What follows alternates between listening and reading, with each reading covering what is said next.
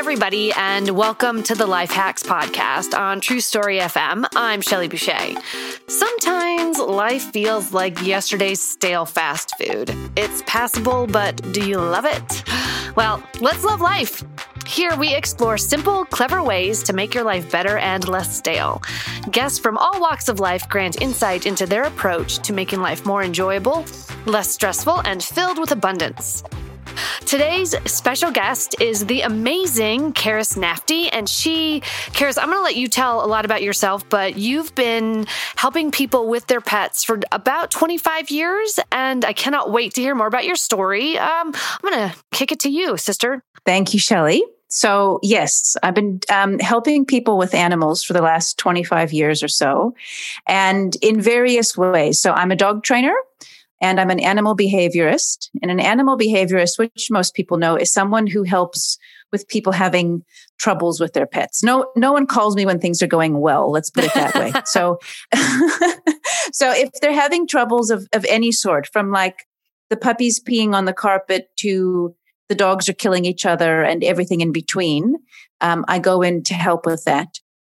And then the other thing that I do that I help as quite a specialized skill is I help divorcing couples figure out in a divorce who should keep the dog, which is obviously a delicate, tricky conversation to have. But that's what I do in a nutshell.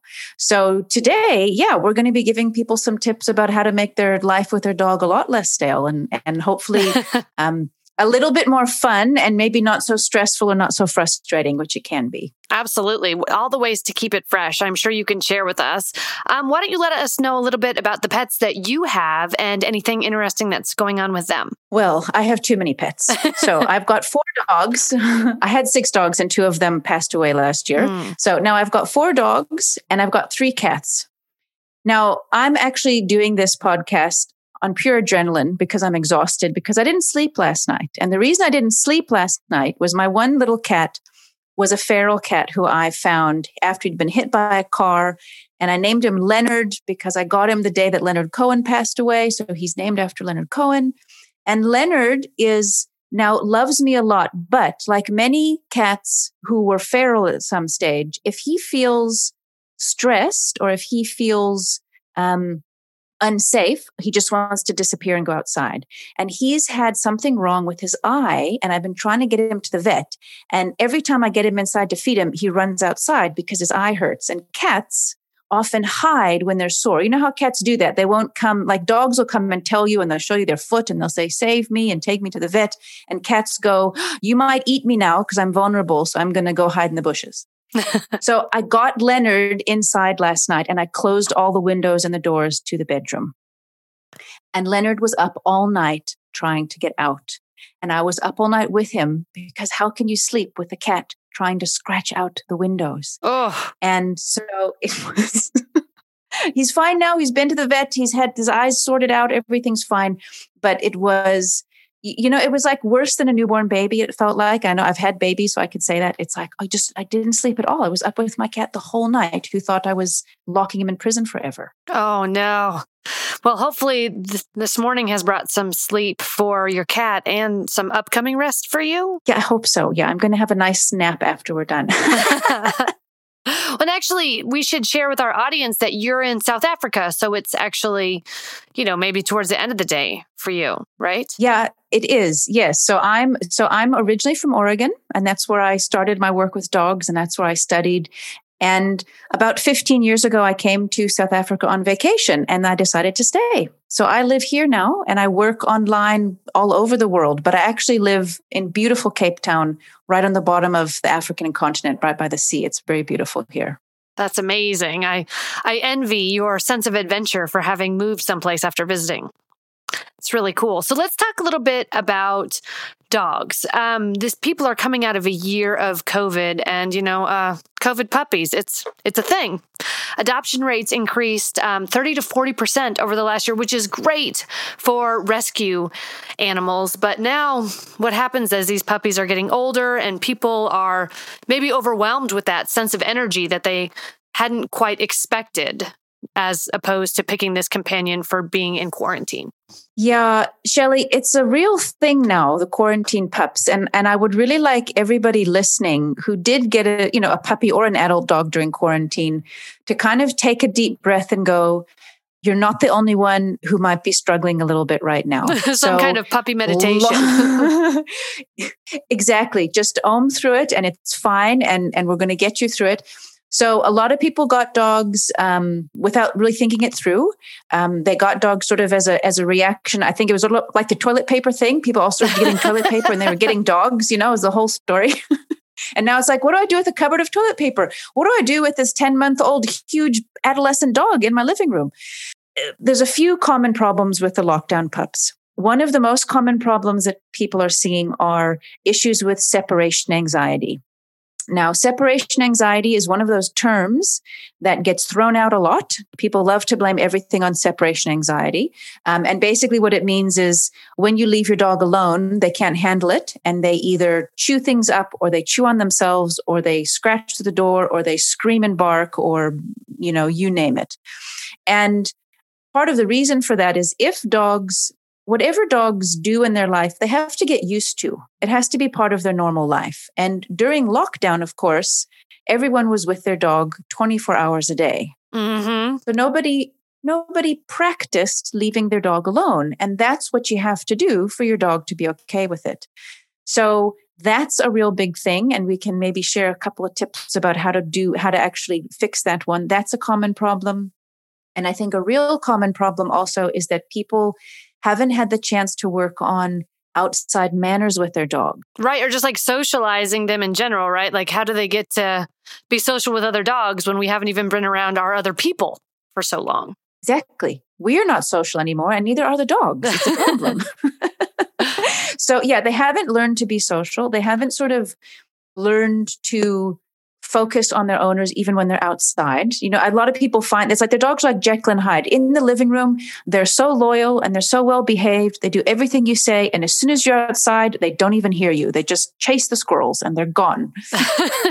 so they haven't had that sort of normal sort of chance. So the good news is it's all fixable. You just have to take it one step at a time and you have to be realistic with it. So, can I just give a couple of quick tips about that just so people get there quick go tips. for it? That's awesome. Okay. So, a couple of quick tips is first of all, if you have more than one dog and they have forgotten their leash manners outside, you should walk your dogs one at a time. Okay. If you have more than one dog, and they're not sort of beautifully behaved, they will be a bad influence on each other. So it's best to do practice the skills that you want to work on, like coming when called or greeting other dogs nicely, first as individuals. Once they're doing that consistently or more consistently individually, then only then should you kind of try to venture out with two or three or four dogs, however many you have. So that's a good little tip for people. The other thing is for sort of separation anxiety issues. Um, a very nice thing to do is whenever you leave the house, first of all, try to do it when the dogs are tired. So you need to practice leaving now. Okay, we have to take a deep breath and leave our houses again. So um, try to take your dogs out for some exercise first so they're a little bit relaxed and, and a little bit mellow. And then when you leave, you want to, it's great if you can leave them with a chew toy or something to keep their mouth busy. Now, there's a million things that dogs can chew on. If you're not sure, you should ask your vet. I'm not going to tell people what to do because there's allergies and various things, but your vet can tell you what is safe. But what you need is something delicious.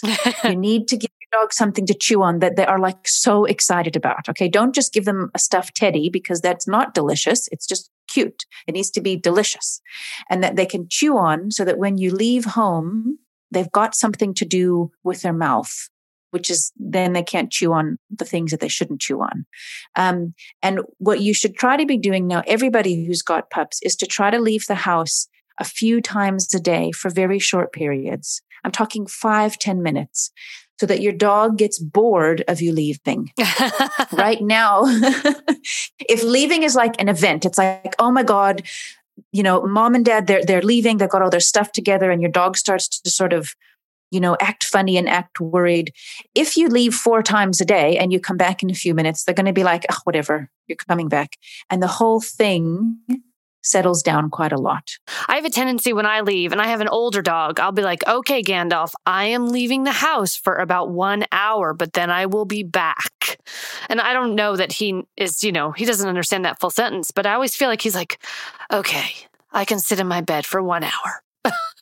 and and does he? Does he does he manage? Um, you know, well, this year of COVID, he's definitely had somebody in the house at all times. So that's probably an older practice, but I think that was more for me than for him actually knowing that I was coming back. But he he used to be very well behaved. He's not as well behaved now, and we never did anything like crate trained our dog. How do you feel about crate training your your pets? Well, crate training is really helpful, but I just want to go back to what you were saying because it's a really good point. and then I'm going to come to crate training. Great. Sorry to change course no, quickly. No, it's but, great. So with with with this sort of okay, I'll goodbye and I'll see you in an hour. Of course, he doesn't understand because dogs don't speak English. Okay, sorry to break it to everybody, they don't.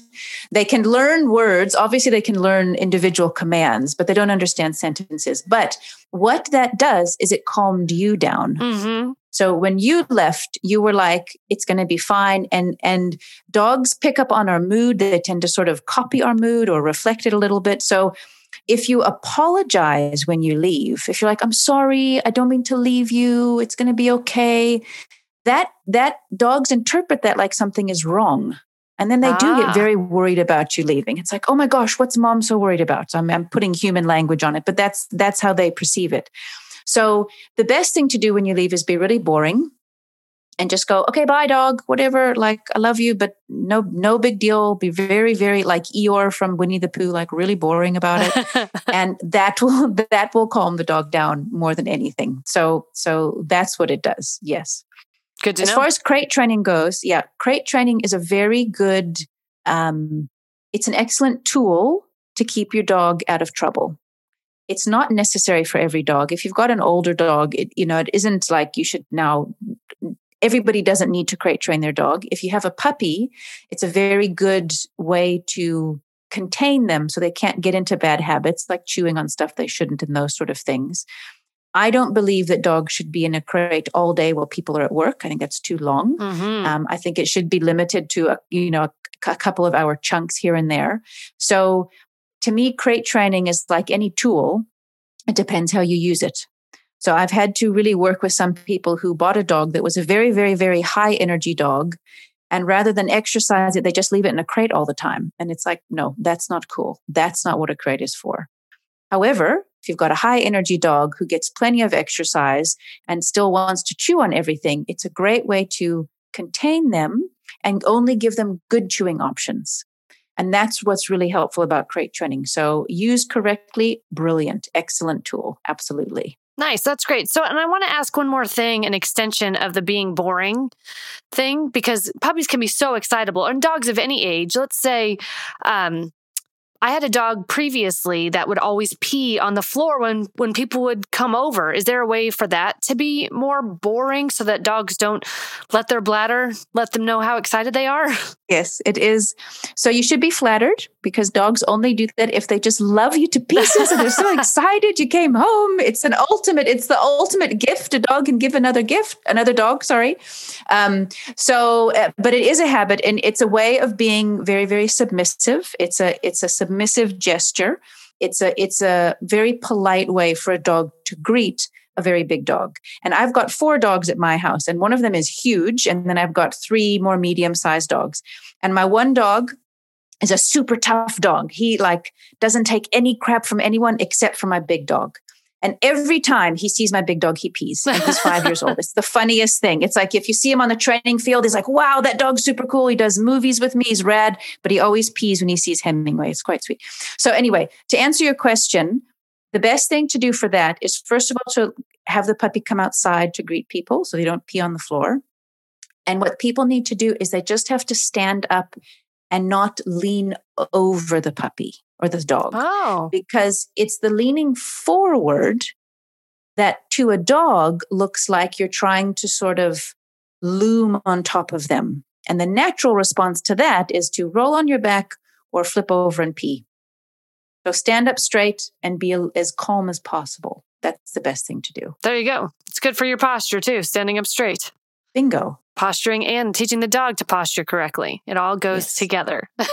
exactly. Exactly. So, uh, other pet manners, let's go back to um, leash manners with your dog because my dog is a terrible walker because he is so very excitable and he just he's like a natural runner if um, you accidentally leave the door open he's 11 years old and he will still run like the wind um, so that's kind of a different thing but being outside is just so exciting for him. So i'd love to know a few quick tips about how to help my dog be a better walker. So this is a tricky thing because walking is boring right? Dogs want to run. They don't want to walk. Who wants to walk? Okay so so the realistically the way to teach a dog to walk nicely next to you is first of all to be very realistic about it. So it's what is not realistic is that you know you're going to teach your new dog whether it's a puppy or an older rescue dog um, that from this day forth it's only going to walk next to you kind of marching and heel it's just not realistic and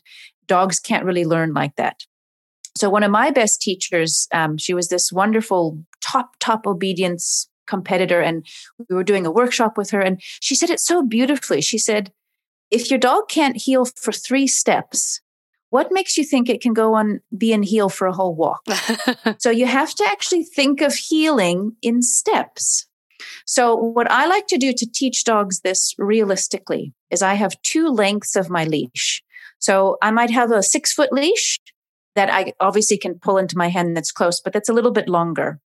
And one of the easy, wonderful tips to teach a dog to walk on a leash is to take your dog. No, this only works if you feed them um, like pellets. You can't do this if you feed them raw food. You have to use some other treats, but you want to use treats. And you can use your dog's normal food if they love their normal food. It's like use it as training currency rather than giving it for free and put the, the treats in your training pouch when you go on a walk. And you hold a handful of the treats in your left hand, if that's the side you're going to walk your dog on. And every few steps, you give the dog a treat for staying next to you. And I count. So it's like one, two, three, treat. One, two, three, treat. One, two, three, four, treat. And you slowly draw out. It's like the treat waltz. Exactly. Exactly. and and and the trick is you have to reward the dog for going so slow because naturally they don't want to go slow. They want to run and sniff and, and do all of those things. So that's what the treat accomplishes. If you just pull on your dog, which a lot of people do, all that happens is your dog pulls on the pressure of the leash. So you're just playing tug of war with the leash, basically. Your dog's got his collar, you've got the other side, but they're not learning anything there except to pull. So I will practice with my dog, rewarding them with food as they walk to create that habit and then I will sort of give them more freedom on the walk. So I'll have a different word. I'll say, okay, and hold the end of the longer leash and give the dog a little bit more physical space from me. So obviously you have to be mindful of traffic and, you know, use your common sense about where you are. And then I will ask my dog to come back into a heel position. So with a new dog or a young dog, I might have them heel for nine steps and then they can have their freedom and then they come back for nine, ten, three steps, that, that sort of thing. So you do it step by step, not walk by walk. Nice. That's a really easy way to break it down into a more manageable chunk. I really like that.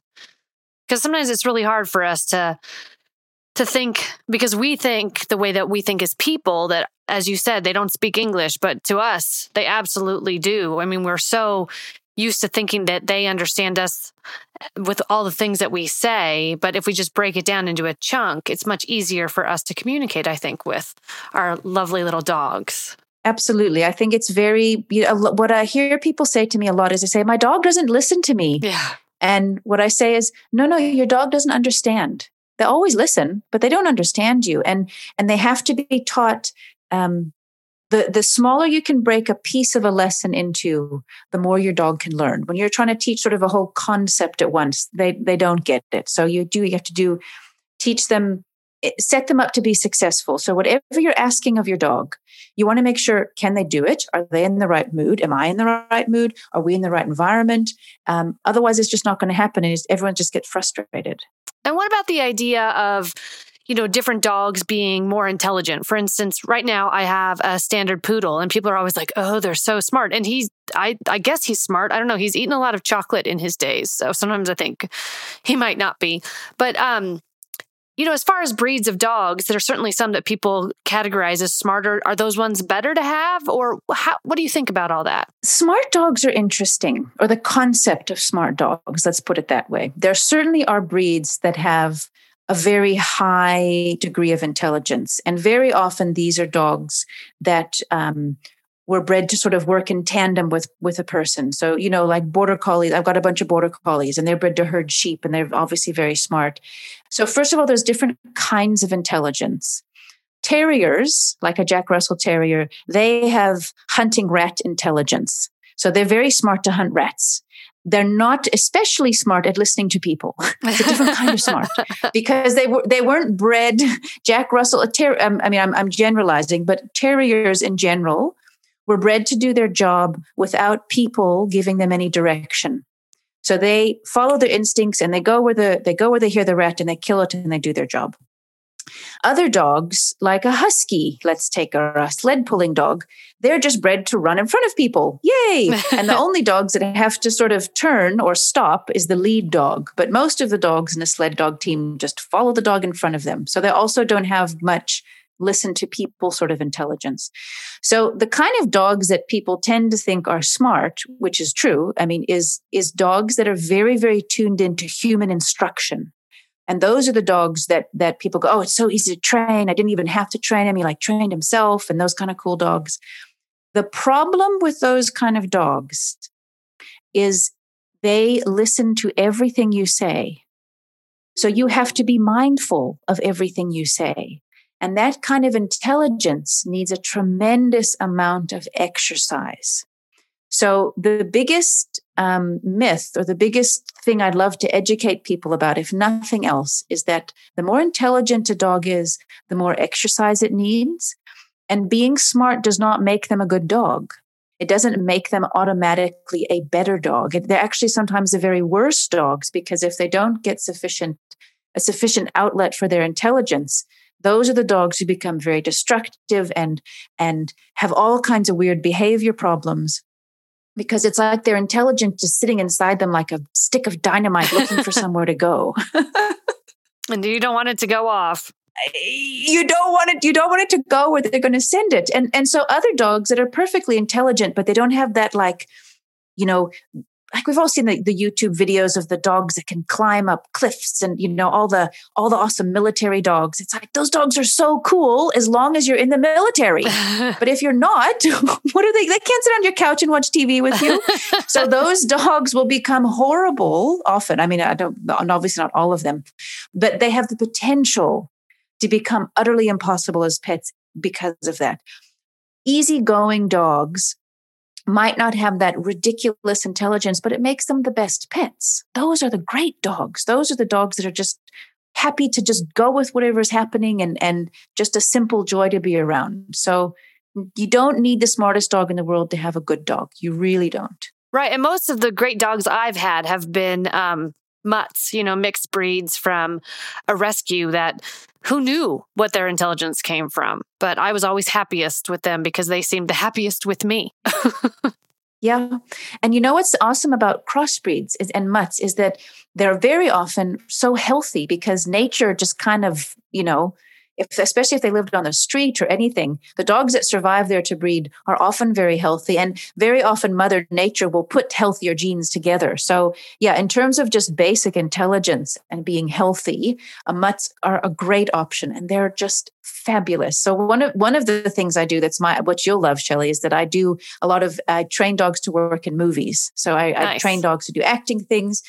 And a couple of well, it was a few years ago. We there was a play of the movie Annie. You remember Annie, Little Orphan Annie? I'm a big fan of musicals. And I had to tra- I had to train Sandy, the dog Sandy, and this was a play. So this was not on a film set. This is sort of a live audience, and we had two different Sandy dogs. They were beautiful mutts, like these fabulous, great dogs, and just the most such smart, fabulous dogs to work with. And they had to do all these super complicated tricks on a on a stage in front of like hundreds of people. So it was a big pressure every night, but we had a great time. That's awesome. That's so exciting. And so most of us, though, we're not training our dogs to do um, big sets, which is cool, but inaccessible to most of our audience. So, what do you think about just training dogs in general or helping curb um, bad behaviors? Like, let's talk about chewing, because I know that comes up for a lot of people, problems with that. Chewing is one of the few hobbies available to a dog. so dogs can dogs can chew, dogs can bark, dogs can dig, and dogs can run. And that's kind of their natural energy outlets. So for dogs that chew, so dogs will tend to gravitate to one of those four hobbies when they're bored. So for dogs who chew a lot, the default position that owners should t- should understand is they're most likely not exercising their dog enough. Because chewing is a really really fun thing to do when a dog is bored. And if they're not and and there is no one right answer about how much exercise any one dog needs, but dogs are always honest. And if they're chewing, they're probably not getting enough of the right kind of exercise. So what I suggest to people if there is a chewing issue is that they should first of all notice the texture that the dog tends to go for. So dogs, some dogs prefer um, hard, crunchy things like the edges of wicker furniture or wood or the side of coffee tables uh, or remote controls, things that are quite hard. You'll get some dogs who like to who like to gut soft things, like they'll rip out the stuffing of pillows or the couch cushions or the teddy bears or the or the bed comfort or some things like that. Um, and then you'll get dogs who go for very things that smell of their owners, so they'll chew on shoes and underwear and cell phones. Um, so first of all, notice what is it that the dog is going for.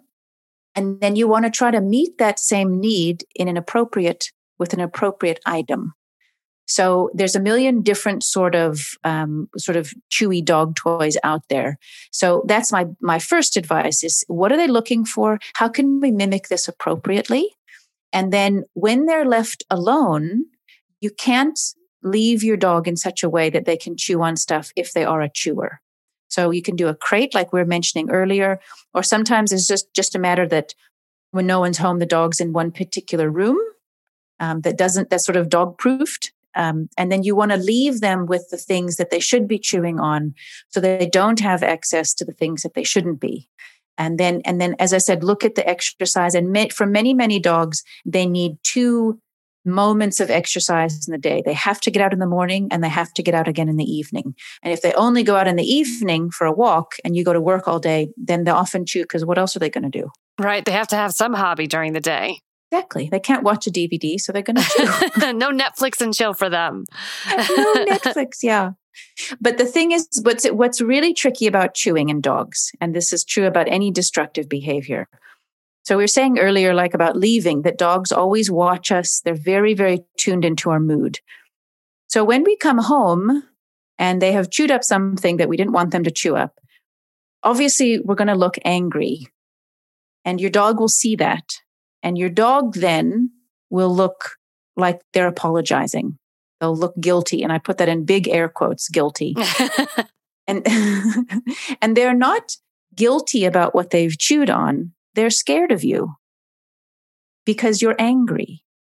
So if you had come home, let's say, and the couch had not been chewed up, and I mean, please don't, I'm not recommending this. I'm just saying use your imagination.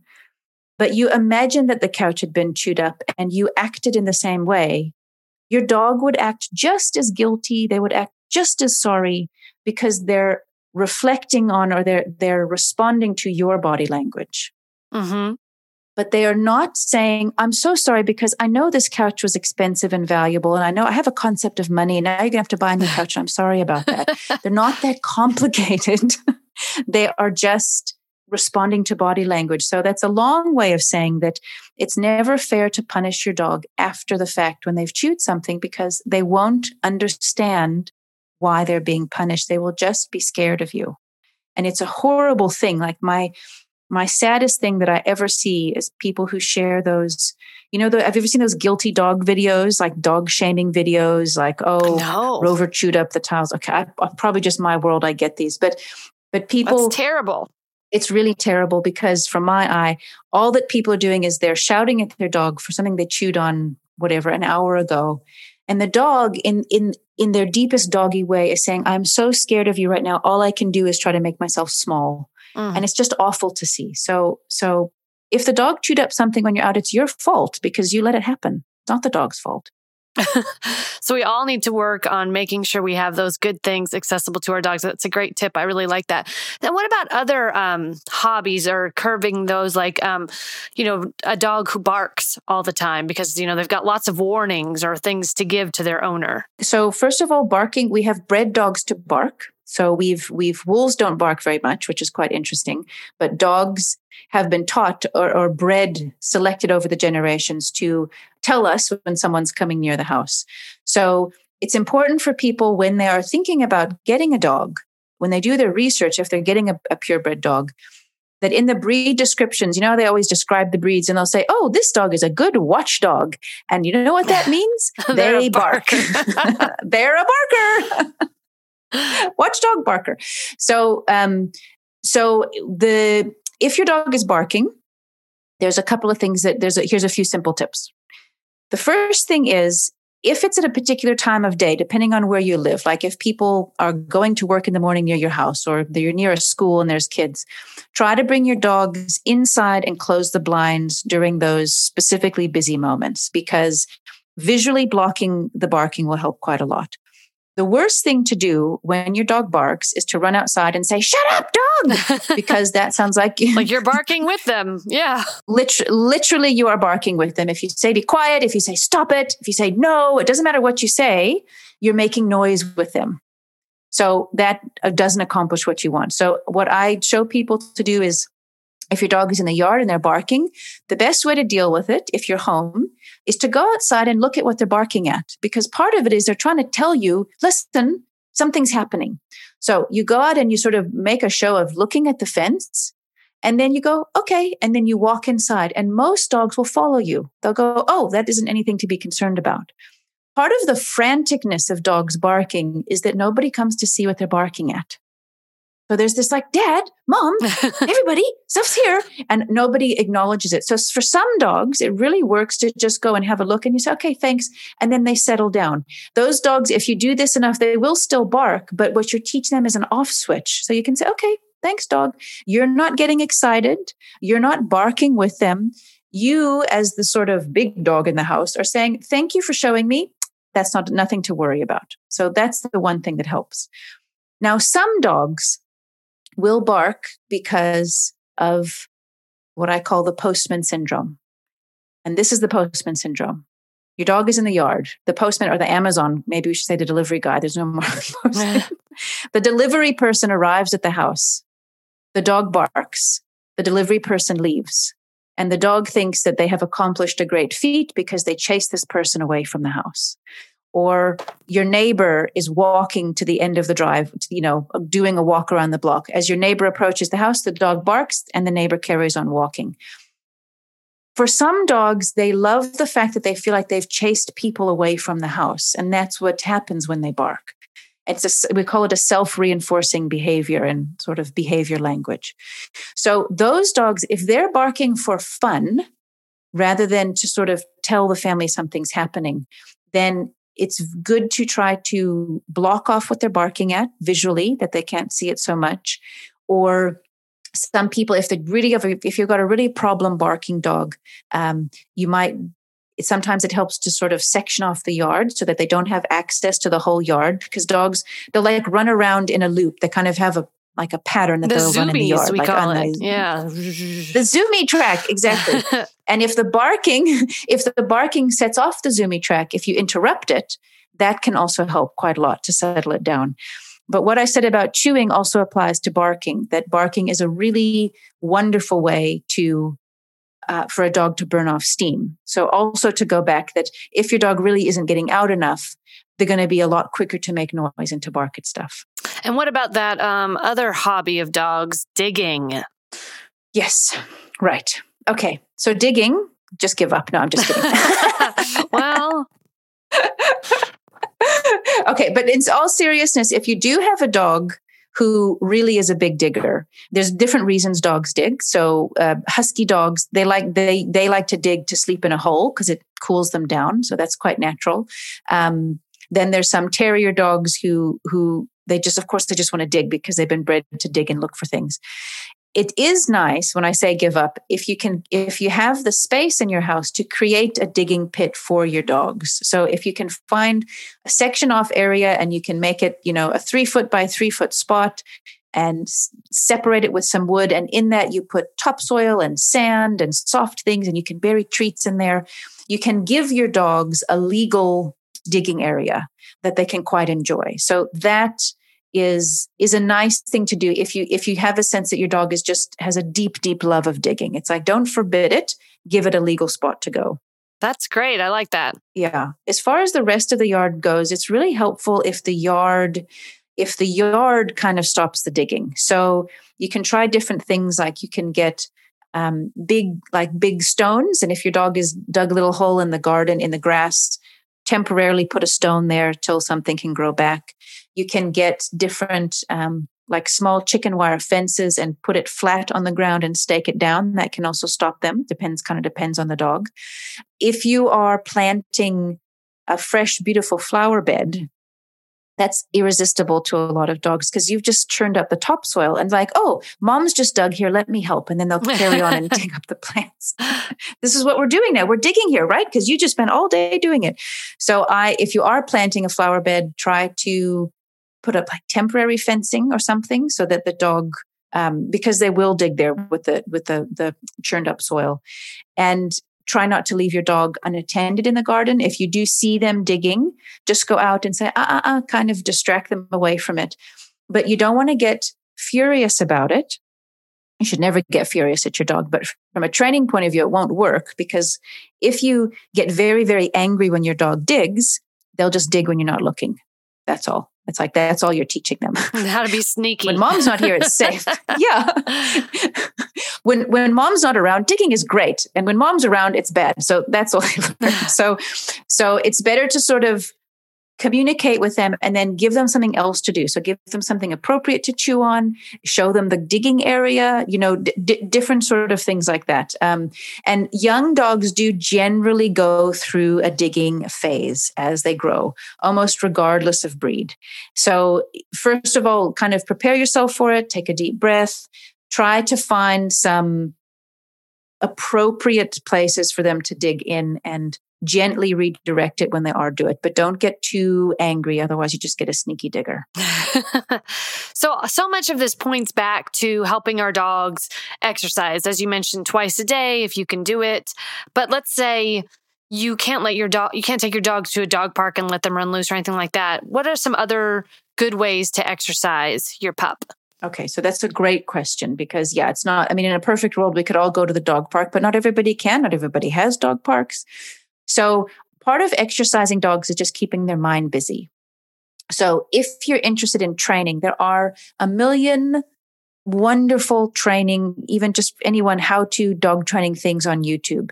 Um, you know, just look for look for people who use positive methods. You don't want to be yanking your dog on a chain; it's just outdated and unnecessary. So look for people who are using positive reinforcement, and you can teach lots of dog any dog loads of tricks. And when I say tricks, I just mean you're teaching them a skill. So sometimes when I say tricks, people go, no, I don't want my dog to do any fancy tricks. I say, listen, your dog doesn't know the difference between something we would consider frivolous and silly, like, you know, giving a high five or rolling over, and something we would consider valuable and serious, like lying down and doing a stay. It's all about teaching them something. And the more you teach your dog, the smart, the, the more they bond with you and the more they're able to learn. So teaching your dogs things exercises their mind taking them for a drive in the car is like TV. Dogs love it. so if you go, if you can just, I tell, like I tell my mom, like my clients who've got kids, you know, it's like just take the dog when you drop your kids off at a friend or when you pick them up from school. They just love going out on an adventure with you. So that's a really fun thing to do. Now, there's some really, if I mean, this applies more to listeners in like bigger cities, but there are wonderful apps now. And I'm not going to mention any one specific one, but you can find them where people advertise safe, fenced places where dogs can run. So if you don't trust your dog to come back, if you let them loose in a, in a big dog area, there's a lot of wonderful tools where you can, you know, it's almost like Tinder for dog parks. It's like, oh, safe dog park near me. And then they can show you. Swipe right on everyone. So swipe right on everyone. Yeah. Or like, I mean, some people have dogs that are aggressive. And of course, like not all dogs are able to be loose with other dogs. It's not safe, but they still need exercise. So for those dogs, those kind of um, services are really invaluable because they can run and they can, you know, burn off all their energy and things like that. So different chewing things are fun. There's a lot of um, really fun toys that dogs involve with their food. So rather than eating their food from a bowl and just eating it for free, they have to look for it and find it and and and do all sorts of things. So there's there's very fun food brain games for dogs. So so those are some fun ideas, but try to break up your dog's routine, try to get them out the house. Even if you are able to take them to a park, try to take them to different parks um, and that sort of thing. Those are some good little tips for dogs. That's great to know. I have a big dog, I think I mentioned earlier.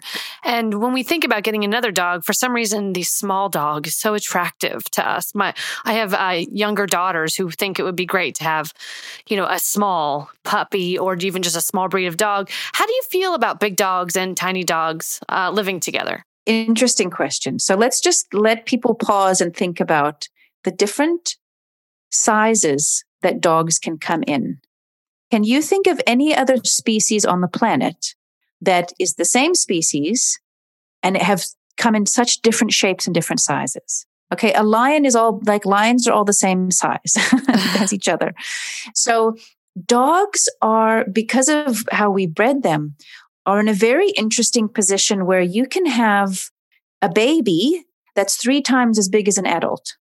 You can have a uh, a Great Dane puppy and a sausage dog adult in the same house. And that's a totally unnatural situation because in nature, adults are always bigger than babies. So imagine you had a 12 foot tall toddler you're having to deal with in the house. That's what it's like. no for... thanks. you just can't. And what would happen with the toddler is you'd actually become scared of it and and any attempt to discipline the toddler the toddler would think is funny and would hurt you potentially okay in my in my weird example. So with dogs you have to be smart about getting dogs of different sizes because it's yes it's very very cute if you think of having a great and a chihuahua or a I had a client the other day who had it was a husband and wife and they couldn't agree on a breed he wanted a tough dog and she wanted a cute dog. So they got a bull terrier, you know, the big white dogs with the sort of egg head, and a pug.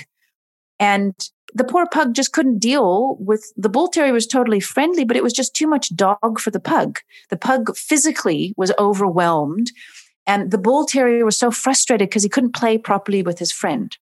So I try to advise people that if you have a young, strong, active dog if you're going to get that dog a friend, you should get a dog that can be kind of match them physically and energy wise. Um, otherwise, it's frustrating for, and, and it's frustrating for the stronger dog and it's scary for the weaker dog.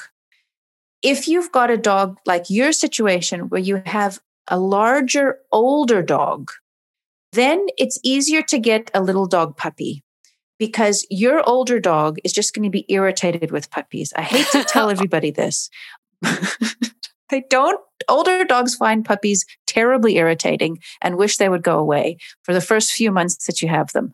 So a bigger dog can deal with a small little puppy easier than if the roles were reversed. So if you had an older chihuahua and you were getting a standard poodle puppy, I'd say for your chihuahua's sake, I wouldn't because the puppy is going to step on it all the time. Right and it's just a little bit fr- it's, it's cute. It's like oh it's so funny but it's it's it's kind of a little bit difficult for the dogs. And obviously there's a million people who have different sized dogs who are great friends. So it's like not that you can't do it but just mostly think about it from the perspective of the smallest dog. How are they going to cope with the 12 foot toddler in the house? Um, and is that going to be okay for them? Or or is it going to be a bit overwhelming That's so funny. What a great tip. It's one of those things that is so obvious when you explain it, but otherwise, you know, it seems it seems like a difficult proposition. Thanks for making it so clear. Here's another thing. Um, when you do have a puppy and they're like bananas, Karis, you know, in the morning, like they, they don't even need any coffee, unlike me, who needs a good solid three cups to start the day. How do you, how do you handle that, that the puppy crazy morning time? Puppy crazy morning time is horrible because you want to sleep or you need your coffee or you just want to read the newspaper or you got to get the kids to school.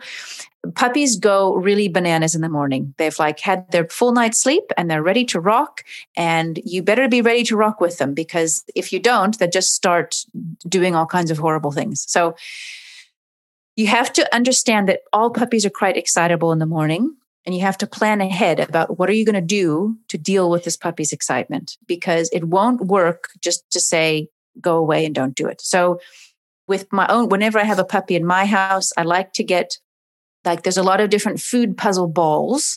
They look like a they're like the size of a small soccer ball but they're harder plastic and you can put the dog food inside of it. So the, the puppy has to kick it like a soccer ball to get the food to fall out. And there's a lot of different brands. You can look at the different options. That's a really good idea because it'll take your puppy half an hour to eat and it will keep the puppy busy while you're trying to make breakfast. Dogs in the wild, they never get their food for free. It's always difficult. Hunting is difficult. Whereas like cows just eat grass, you know, and that's not difficult. But but all predators it's natural for their food to be their thinking thing because that's how they eat. So it's like, yes, you should make food difficult. You shouldn't make food easy for dogs to eat. That's boring. That's how they engage their mind and all kinds of stuff. So that's a good game. I find a lot of people I'm sure some people will resonate with this.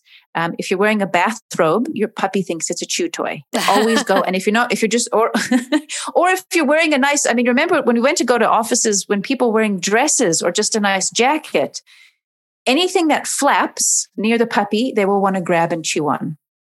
So I always have long, soft, tuggy toys for my dog. So I, with puppies, I always recommend people get about as long as your leash like a, a braided with soft felty fabric, a braided toy, not a hard rope, but something that's maybe as thick as your wrist that your dog can grab with their teeth. And that toy can save all of your pants and all of your dresses because in and these toys I don't leave out all the time. So I have I have two categories of toys that I recommend. So that there's the everyday toys, that sort of boring toys that live on the ground and your dog grabs them when they want to. And then there's the, the special sacred toys that only come out at certain times of the day. And when they come out, it's very exciting for the dog. And this nice long tuggy toy should come out in the morning.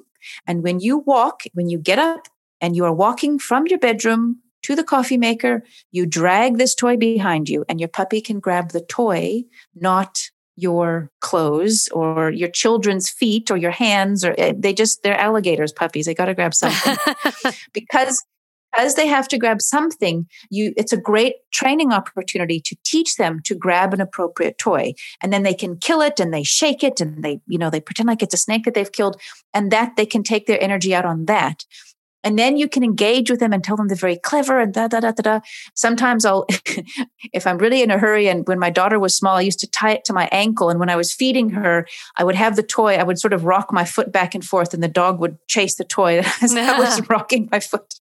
That's amazing. So, so those two, a tuggy toy to drag behind you, and and food, interesting food games that the dogs can play by themselves are both good little morning tips. I think that they need these food puzzles for adults too to keep them active active and busy. I could use it in my own house, not on myself, but you know, maybe, that's that's another podcast. Maybe we wouldn't eat so much. I'm just thinking of that. That's probably not a good. It's probably right. actually an excellent idea. Yes, I, I love it. It's like a late night snacking cookie puzzle, and you can only get the Oreo out if yes. you can solve the whole Rubik's cube kind of thing. I like it. And it's like then you'd become smart and thin. So it's, yes. it's a win win. this is a business idea, Karis. I think that we need to explore yes. it. Let's go. For, we'll, we'll chat after. Yeah, we'll chat. Yes. Oh, thank you so much for being here with us today. And I know after all this amazing information, people are going to want to know all about you. And so, where can they find you on social media or on the web? My Instagram is my name. It's at Karis Nafte, which is K A R I S N A F T E. We'll put all this in the show notes too. Okay. And my website is whokeepsthedog.com, which talks about my pet custody work. So people can get in touch with me there and ask me any questions. And yeah, I'm happy to help. That's great. We what such a wealth of information. I can't tell you how much I appreciate it. And like I said, we'll put all sorts of links in the show notes and highlights about what we talked about today. I feel like this could be two podcasts because it was so much. In fact, maybe you'll have to come back again and we could talk about cats or something because this was great. So I'd like to think we can talk about cats, hamsters, yeah, hamsters, yeah, hamsters. How trainable are hamsters? Very, yep, amazing. They have their own little puzzles, right? Mm-hmm. Uh, so I'd like to thank Karis Nafte so much for all the information that she gave us. And thank you to everybody for tuning in the show. And we will see you all next time here at Life Hacks.